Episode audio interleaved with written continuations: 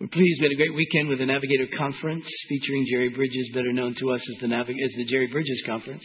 But uh, Jerry's been here this uh, Friday, Saturday morning, uh, there with through the Navs. Many of us were there. Great time of thinking through the Scripture, especially in the context of the joy of fearing God. And and uh, Jerry has uh, each year as he does this uh, stays over and preaches on Sunday morning, which is to our great blessing um, and benefit. He's influenced our congregation over these many, many years through his books, uh, through his preaching, and uh, frankly, he preaches a little bit every Sunday uh, through me as I uh, take that which he has taught me and all of us and uh, continue to share it over and over again. Someone once asked me why I don't write books, and I said, well, Jerry did. And so I, I if I wrote something, I'd get sued by his publisher for stealing it. This way, nobody notices so much. So I'm happy about that. Jerry, if you'll please come. And as he comes, uh, I will pray for him and for us. Hmm. Let's pray together. Father in heaven, we're grateful for our dear friend, and we're grateful how you've gifted him and uh, called him and brought him uh, to us on this morning. Bless him, strengthen him, encourage him as he speaks. And most especially, we pray that your word would go forth in such a way that would transform lives, that we would not only understand, uh, but believe and live. And this we pray in Jesus' name. Amen.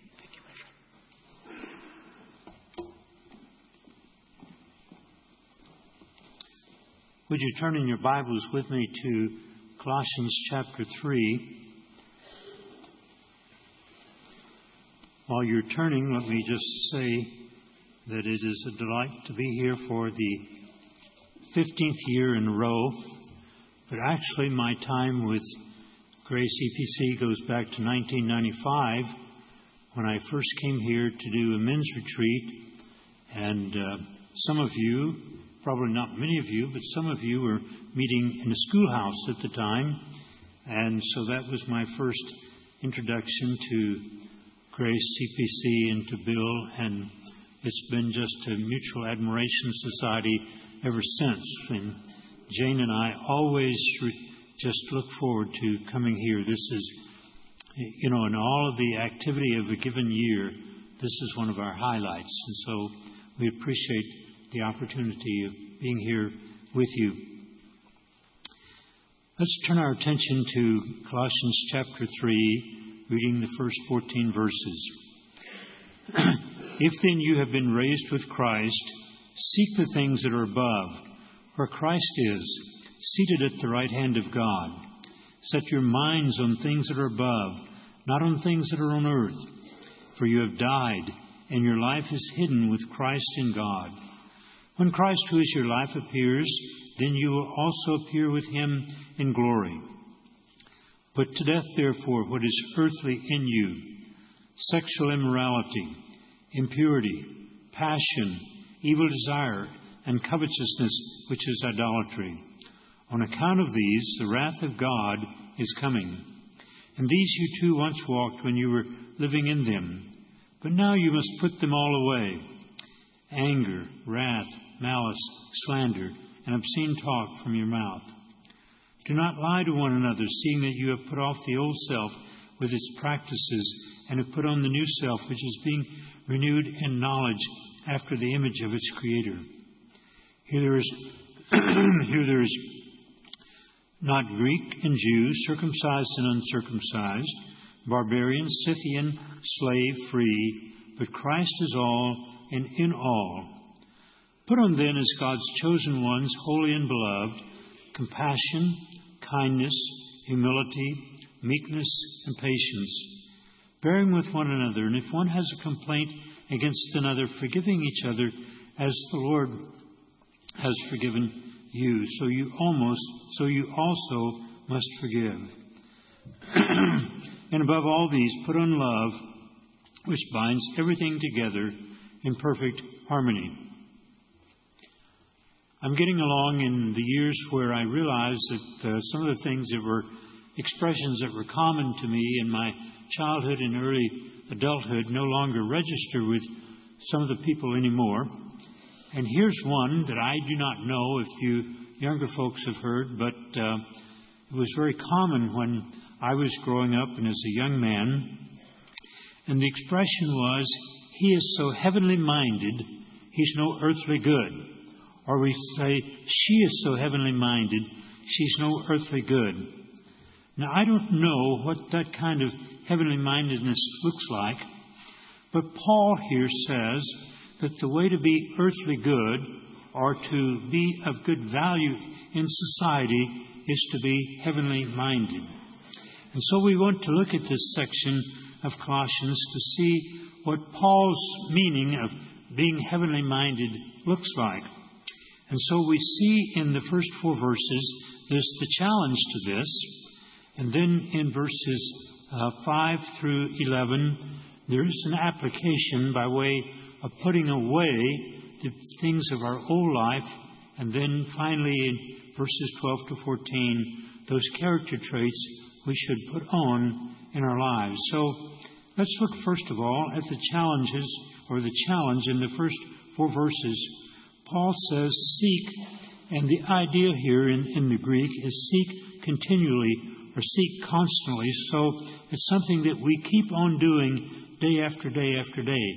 We are to make this a practice of our lives to seek the things that are above, where Christ is seated at the right hand of God, and then again, constantly or consistently set your minds on things that are above, not on things that are on the earth.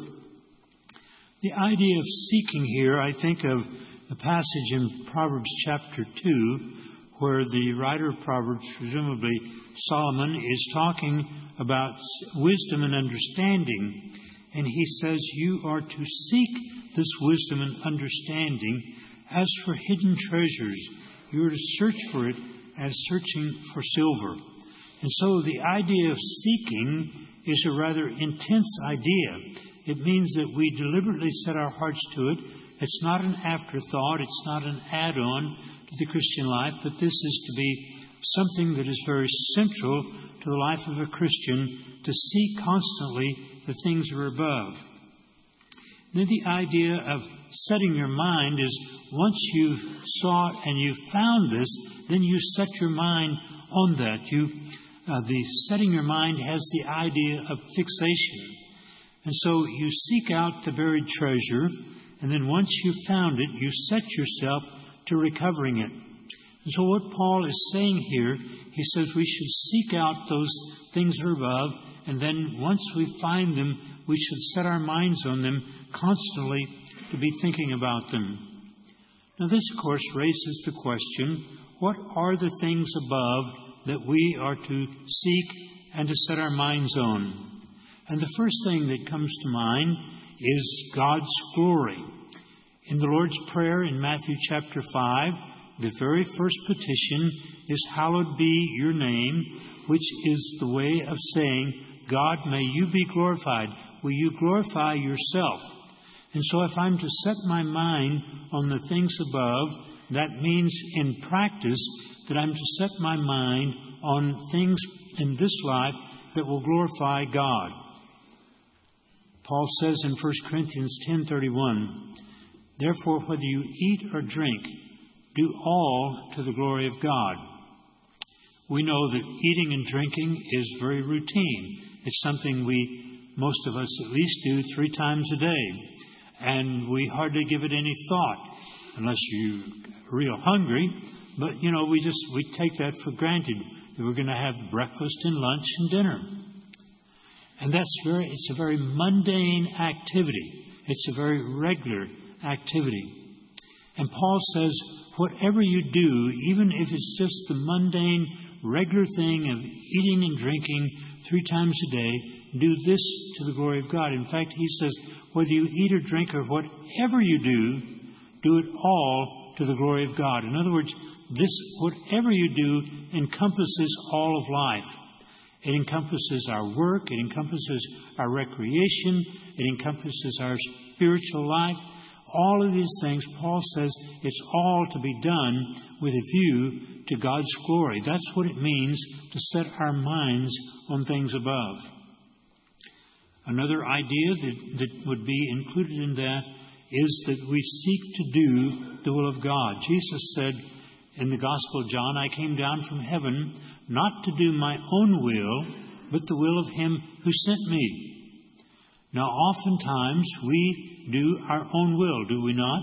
And that may or may not be in accordance with the will of God. But Jesus said, I came not to do my will, but the will of Him who sent me. And in another passage, He said, I seek not my own will, but the will of Him who sent me. Now, I realize that these absolute terms out of the mouth of Jesus sort of scare us. You know, we think, am I supposed to live like that?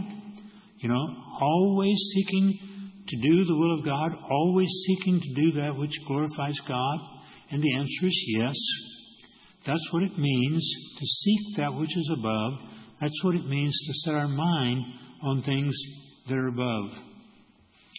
Biblical Christianity, I mean, the Christianity that's taught to us in the Scriptures, and specifically in this passage that we're looking at this morning, is not an add on to one's ordinary life. Let me illustrate what I mean by add on. When I was in high school, I started actually in, when I was in school, junior high, as we called it then, was 7th, 8th, and ninth grades, and then high school was 10, 11, and 12. And I started playing football on the junior high team in the ninth grade, and I continued throughout the, my high school years, so four years of football. I was never very good. I never got a lot of playing time, even in my senior year. I was small, and it's okay to be small if you're quick or fast, but I was neither. And so, you know, I didn't get a lot of playing time. I, I stuck it out. But as I look back on my attitude, my mindset at that time, I realized football was an add on. I was a good student. I graduated in the top 10% of my class. I was a member of the National Honor Society. Uh, I always did my assignments. Uh, these, it, in fact, it never occurred to me not to do an assignment. It just was not even on my radar screen. And I, I tell you that to say that my main purpose for being in school was an academic purpose. I wanted to learn because I knew that learning was the path to a successful vocation. And so you might say football was an add on. Now, fast forward to today, and the high profile athletic teams, and especially in Division One, like Kansas is, and um, uh, football, I mean, those who are in the football team or the basketball team or baseball or whatever it might be, that's their life, and academics is kind of an add on. And so, what I'm talking about is where is your focus? Is, your, is Christianity for you, living out the Christian life, is it an add on to what you do in your ordinary life? Or does your Christian, Christianity define your ordinary life? All of us live in two spheres. We live in the temporal sphere, which is from birth to death. That is, this life, all of the things that occur in this life, all of the tangible, the things that we can see and know and do, these things, that's the temporal life. But if we're born again, if we've trusted in Christ as our Savior, we also live in a spiritual realm. And the thing we have to ask is this Is the spiritual realm an add on to the temporal? Or does the spiritual realm define how we live in the temple, in the, in the uh, temporary life? This is what Paul is getting at when he says that um, we're to set our minds on the things that are above. And the reason he gives is in verse 3 For you have died, and your life is hidden with Christ in God. Paul is fond of using the, the word die or similar words. He says, for example, I was crucified with Christ. And when he says you have died, he is saying to us that through our identity with Christ, our being united to Christ, Christ was our representative so that what he did, we effectively did. When Christ lived a sinless, perfectly righteous life, he did that as our representative, so effectively before God, we stand before Him as having lived a sinless life. Now, that's an incredible statement, but that's our position in Christ, not because we've been good, but because Christ was good in our place, if you please. In the same way, when Christ died, He died as our representative, and so we died with Him. That's why Paul would say, I was crucified with Christ. And the idea here of dying is that we have died to the old order. We have died to the old way of life. We were under the domain of Satan. We were under the dominion of sin. And through our identification with Christ in his death, we died to all of that. Now, we still sin. Satan and sin will seek to usurp the ruling power in our lives, but in God's sight and in actuality, we have died to that old order. And Paul says in Romans 6, verse 11, you must consider yourself dead. Stop and think about it. And uh, this is one of the ways we can uh, effectively encounter temptation. We look at that temptation and we say, that's part of my whole life. I'm dead to that. I no longer live in there. And so I must take I must take steps to make sure that I do not fall back into the life that I was in outside of Christ. And so we see that this is a tremendous challenge to live all of life to the glory of God, to live all of life under the will of God, to seek to make God's priorities our priorities in our lives. Now, many people would think, well, that's okay for the monks of the medieval days, and that's okay for you guys who are pastors and missionaries and navigator staff, but I've got work to do. I mean, you guys get paid to spend studying the Bible, and I get paid for doing computer programs or teaching a first grade class or something like that. And surely you don't mean that, that I'm to live my life this way. That's for you guys. Well, let's look at verse 22, starting at 22 to 24. Paul addresses a group of people he calls slaves. Now, we should understand that slaves in the Roman Empire era were in a somewhat different category from slaves in our awful history here in the United States. Slavery here was a very demeaning thing. In that day, it was not necessarily so. A slave could have been the, uh, in contemporary terms, the chief financial officer for his master. In other words, he could have been a steward of the master's estate. And there were all kinds of jobs from the very top job like that to a very menial job. But one thing they all had in common they were owned by their masters regardless of the responsibility that they carried during the day, they were slaves. They were owned by their masters. And so the Apostle Paul is addressing these. He's addressing everybody. Uh, but I think what I, what I want us to see, not I think, what I want us to see is if he addresses slaves, how much more does he address school teachers and computer programmers and doctors and lawyers and firemen and whatever? Paul is not talking about a spiritual elite. He's talking about what you might call ordinary Christians. And this is what he says Slaves, obey in everything those who are your earthly masters, not by way of eye service as people pleasers, but with sincerity of heart, fearing the Lord. Whatever you do, work heartily as for the Lord and not for men knowing that from the Lord you will receive the inheritance as your reward. You are serving the Lord Christ. Notice here that he uses the word Lord four times in this brief statement. And basically, he's saying, in your temporal life, fulfilling your, your duties as a slave, let the way you fulfill those duties be defined by the fact that you live in the spiritual realm, you are serving Jesus Christ. You go into your first grade classroom and you face all of these runny nosed kids. And Paul is saying, you should think of yourself as serving Christ. Now you're teaching. Our fireman being a first responder. And you do that as to the Lord. You do that as serving the Lord. In other words, all of our temporal life is to be defined by the fact that we're doing this as unto Him. We're seeking to glorify Him, to do His will. And to glorify Him means that God will be displayed in all of His splendor and glory to the people around us. And so we live in these two realms.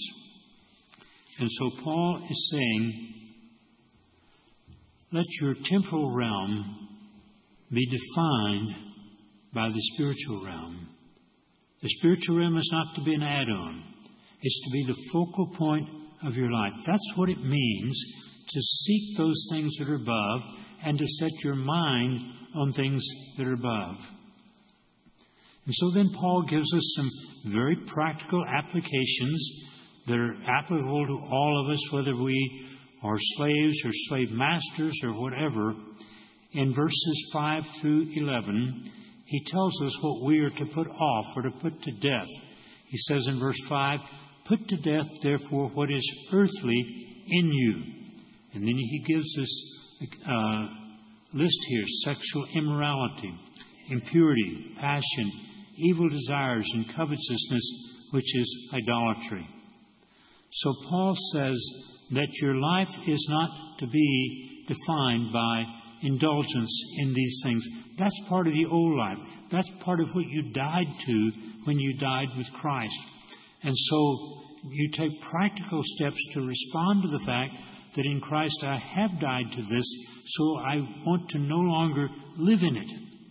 I, no, I no, no longer want to participate in it. And so Paul says, put them off.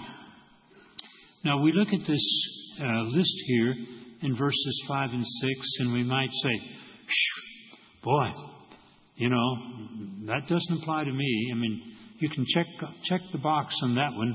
That's all taken care of.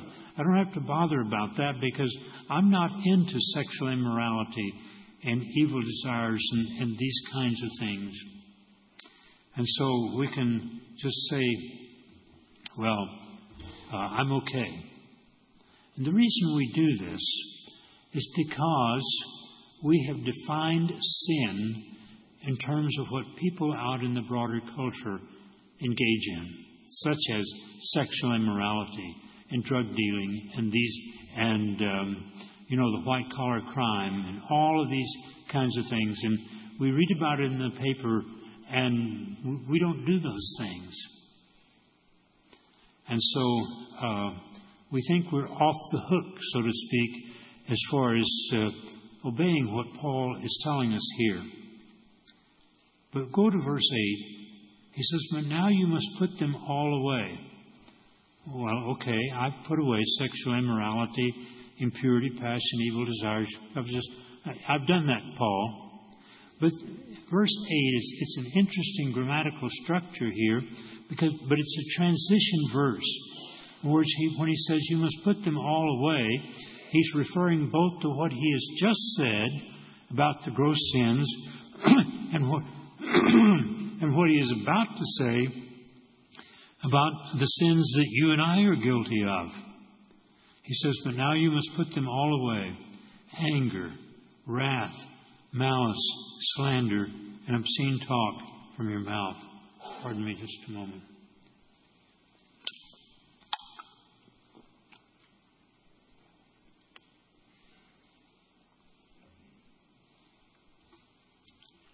I've been a Christian for many years. I've been on Navigator staff for over 50 years. I grew up in church and all of these things.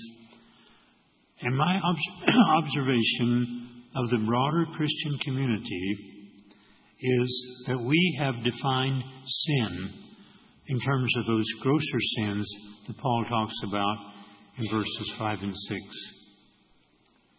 But Paul also, and he, he gets to that. I mean, the, those are serious sins.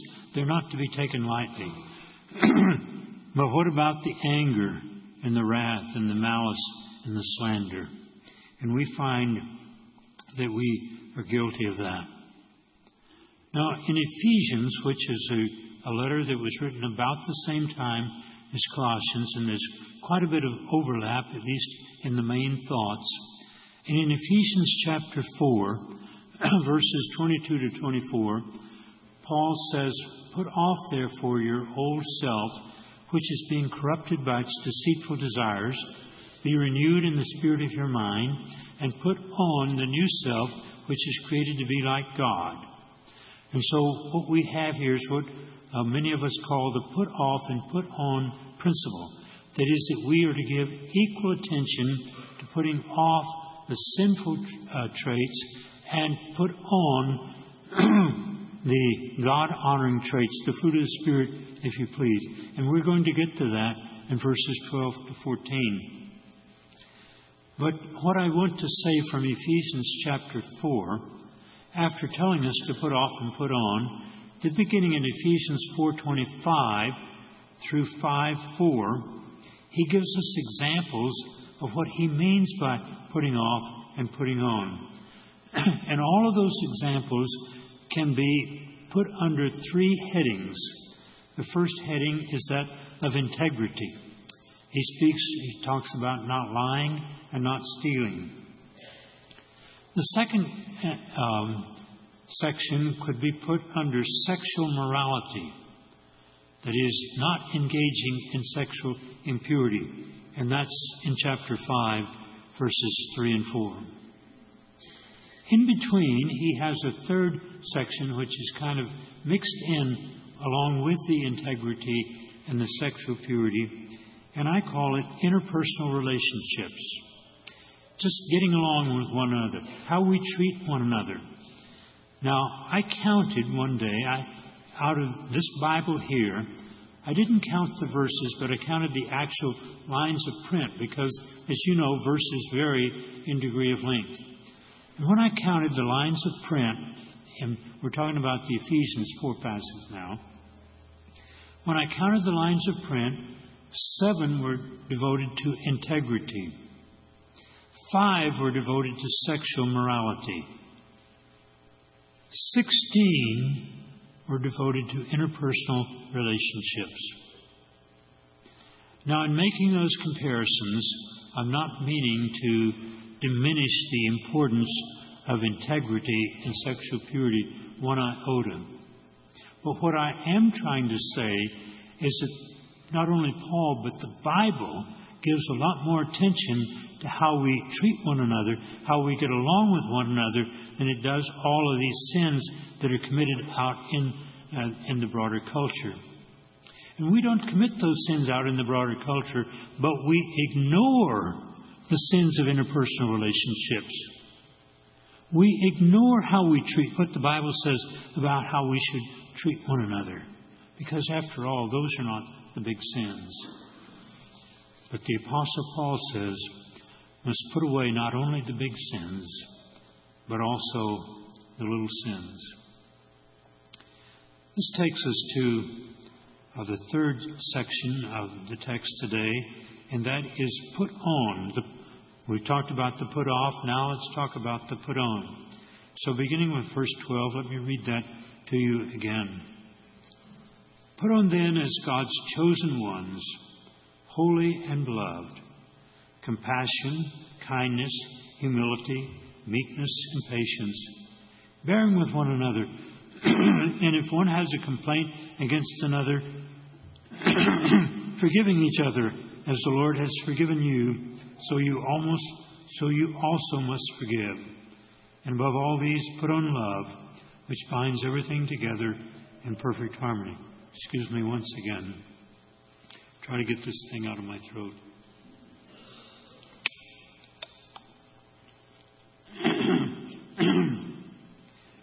okay, I, think I've got it now. Let's continue. Before we get into what he wants us to put on, I want to call your attention to how he describes us, he reminds us that we are God's chosen ones, holy and beloved. Three different expressions chosen. And Paul in Ephesians 1 4 says they were chosen from before the foundation of the world. Now, this idea of chosen or being elected is not a subject to be debated, but it's a subject to rejoice in. The fact that God, before the foundation of the world, chose me to be in Christ. And at a particular point in my own life as a teenager, God activated that choice, and I trusted Christ as my Savior. And so Paul says, Remember that you're chosen by God. God from eternity chose you to be one of His children, and you should rejoice in it. And then the next word that he uses is the word holy. Now, Paul here is not speaking of our character and conduct, though that word is used in other instances to mean our character and our conduct. But here Paul is talking about the basic meaning of the word holy, which means one who is set apart. We have the word sanctify, and the word the word sanctify and the word holy all come from, both come from the same Greek word, and they basically mean to set apart. The the um, utensils in the um, in the temple and the tabernacle were set apart. They were holy. They were not to be used for ordinary use. And so you and I have been set apart to God and to Christ. Paul uses the term uh, our, to be his own possession. That is, we are Christ's own possession. Or as he says in 1 Corinthians 6, you're not your own, you're bought with a price. We are effectively slaves, as those Roman slaves were. We are slaves to Christ Jesus because he not only chose us and set us apart and rescued us out of the domain of darkness, but in doing so, he set us apart to be his own possession. And so Paul is saying, remember who you are. You were chosen from the foundation of the world. And God set you apart to be his own possession. The third word he uses is the word beloved. Now, in my growing up years, it was very com- common for the pastor to address the congregation. He'd say, Dearly beloved, and then whatever he wanted to say. And so to me, that was, beloved was no more than just a form of address, like Mr. or Mrs. or Doctor or something like that. But it's not just a form of address, it's a description of what is true about us, and that is that we are dearly loved by God. Now, some people have trouble thinking that they're dearly loved by God because they look at themselves and they say, How could God love a person like me? And the answer is God's love is self generated. God's love is not a response to something outside of ourselves like our love. We might, you know, a guy might see a beautiful girl and he'd say, Boy, you know, I want to love her there's something about her that's attractive, or these kinds of things. When God looked at us, He did not see anything that was attractive, either physically or character wise or anything. He chose us out of His own self generated love. And so now He says to us, You are dearly loved. You have problems, you're still struggling with sinful traits in your life. But notwithstanding that, you are dearly loved by me because my love, God says, is self generated. It's not contingent, it's not dependent upon what I see about you that would cause me to want to love you, but I love you because I decided to love you. And so Paul says, Remember who you are. And then, in the light of that, he gives us these character traits that we are to put on. Now, uh, I have a whole message on these character traits, which I'm going to uh, summarize in five minutes here. But let me just quickly give you an idea of what these mean. The first word is the word compassion, and it means to have pity on somebody, but not just to feel sorry for them. It means to do something about it. Jesus in Matthew 9 had compassion upon the crowds because they were harassed and helpless. And so he said to his disciples, Pray the Lord of the harvest that he will raise up laborers for the harvest. Let's do something about these people that are harassed and helpless. Or we find the word used the, in the story of the, the parable of the Good Samaritan who found the man who had been robbed and beaten lying alongside the road. And the text says he had compassion on him. And so, what did he do? He treated his wounds and bound them up and put him on his donkey and took him to an inn down the road. His, his compassion was active, it caused him to do something. And so, Paul says, put on this feeling of pity, not just feeling sorry for people, but this that will cause you to do something to alleviate that suffering. That's compassion. The word kindness is a kind of a broad term, and I think it basically refers to how we treat one another in general.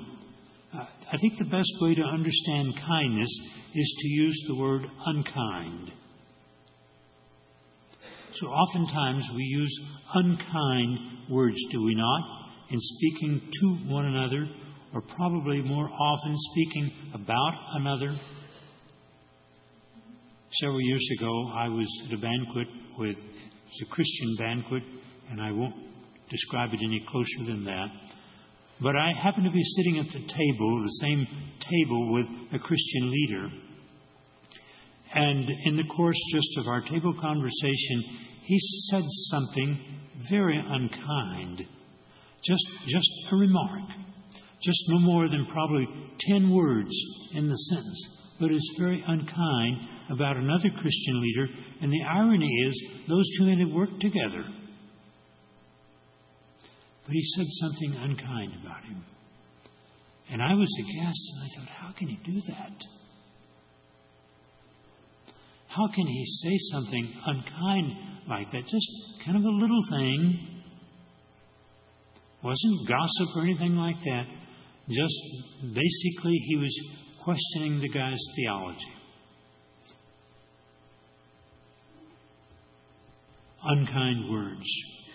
And I dare say that those words rolled off of that Christian leader's tongue without his even giving it a thought. I doubt very seriously if he had any conviction of that afterward and thought to himself, well, I wish I hadn't have said that. Because we're so custom, accustomed to this kind of thing, of making unkind remarks to and about other people. And so Paul says one of the character traits that we're to put on is kindness, how we treat one another. Humility comes first of all from realizing how sinful we still are. I sometimes say to the Lord, Lord, I'm 83 years old and I'm still struggling with this or that or the other. And that's humbling to realize that. So humility begins with realizing that we are still practicing sinners, that we still say unkind words and things like this. Meekness is kind of the opposite end of kindness. When somebody is unkind to us or someone mistreats us, meekness describes how, as a Christian, we should respond to that by not retaliating, not getting angry uh, in return, not even feeling hurt, but letting us, so to speak, roll off of our shoulders. One of the writers that I enjoy the most, um, um, John Blanchard is an English Bible teacher, and he said, uh, It's just as big a sin to be offended as it is to offend. So, meekness means that we are not offended when we are mistreated. Now, we should not mistreat one another. We should not say unkind words. But those happen. Most of us, at some time or other, we say something that, you know, if we stopped and thought about it, we would regret having said it. But when somebody says that to us or about us, to not harbor it, not be hurt by it, to use that word. And then patience. Patience has two meanings here. First of all, it's putting up graciously with the faults of other people. Not their deliberate sins, but just, you know, their mannerisms or their faults or these kinds of things. But it's putting up graciously with that.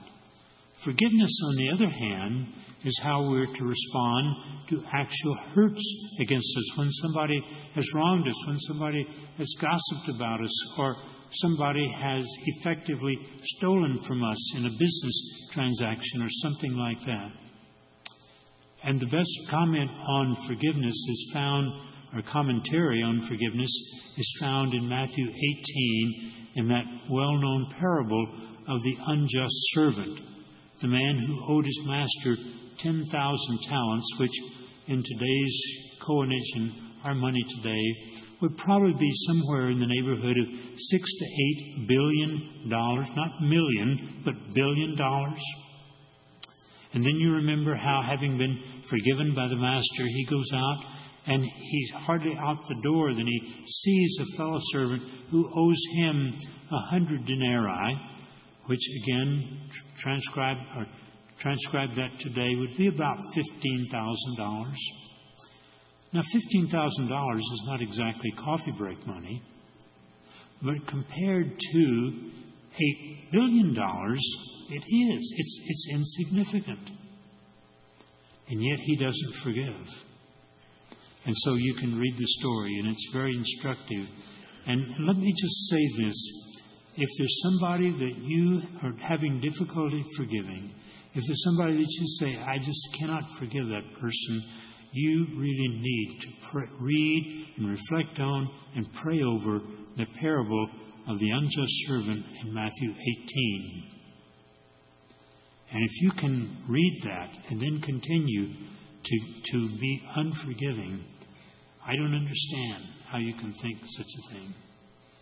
It's one of the most potent passages of Scripture in the Bible, and it's on the subject of forgiveness, forgiving one another even as God has forgiven us. Forgiving, you know, our, our debt, I mean, the, the unspoken message of the parable is that we are the six to eight billion dollar debtor. That's our debt to God because of our sin. And regardless of what the other person has done to us, by comparison, it's about $15,000. And so Paul says, forgiving one another um, even as God has forgiven us. He says, As the Lord has forgiven you, so you almost forgive. Love, you can read about that in 1 Corinthians 13, where Paul says love is patient, kind, and so forth. It, it tells us what love looks like in action. So, in conclusion, Heavenly mindedness is not an escape hatch from the responsibilities and cares of this world, but rather heavenly mindedness, rightly understood, is a rock solid platform on which we should build a life that responds biblically to the responsibilities and cares of this temporal life. Being heavenly minded letting our lives be defined by that spiritual realm, setting our minds on things above, will give us the foundation, the rock solid foundation, as to how we are to live in the temporal life that all of us live every day. May God help us to be, to be all of us to be heavenly minded, not so that we're no earthly good, but so that we will indeed be good, to glorify God, and to help other people. Shall we pray? Our Father, we just come to you today. We acknowledge that uh, this passage is so challenging to us. It seems so far beyond our reach. And Father, we thank you that you've given to us not only your word to instruct us, but your spirit to empower us. And we pray that as we've been instructed today by your scripture, that your spirit would come alongside of us and dwell within us as he actually does, and empower each of us, motivate us to want to be the kind of person that Paul is describing in this passage. And we ask this in Jesus' name. Amen.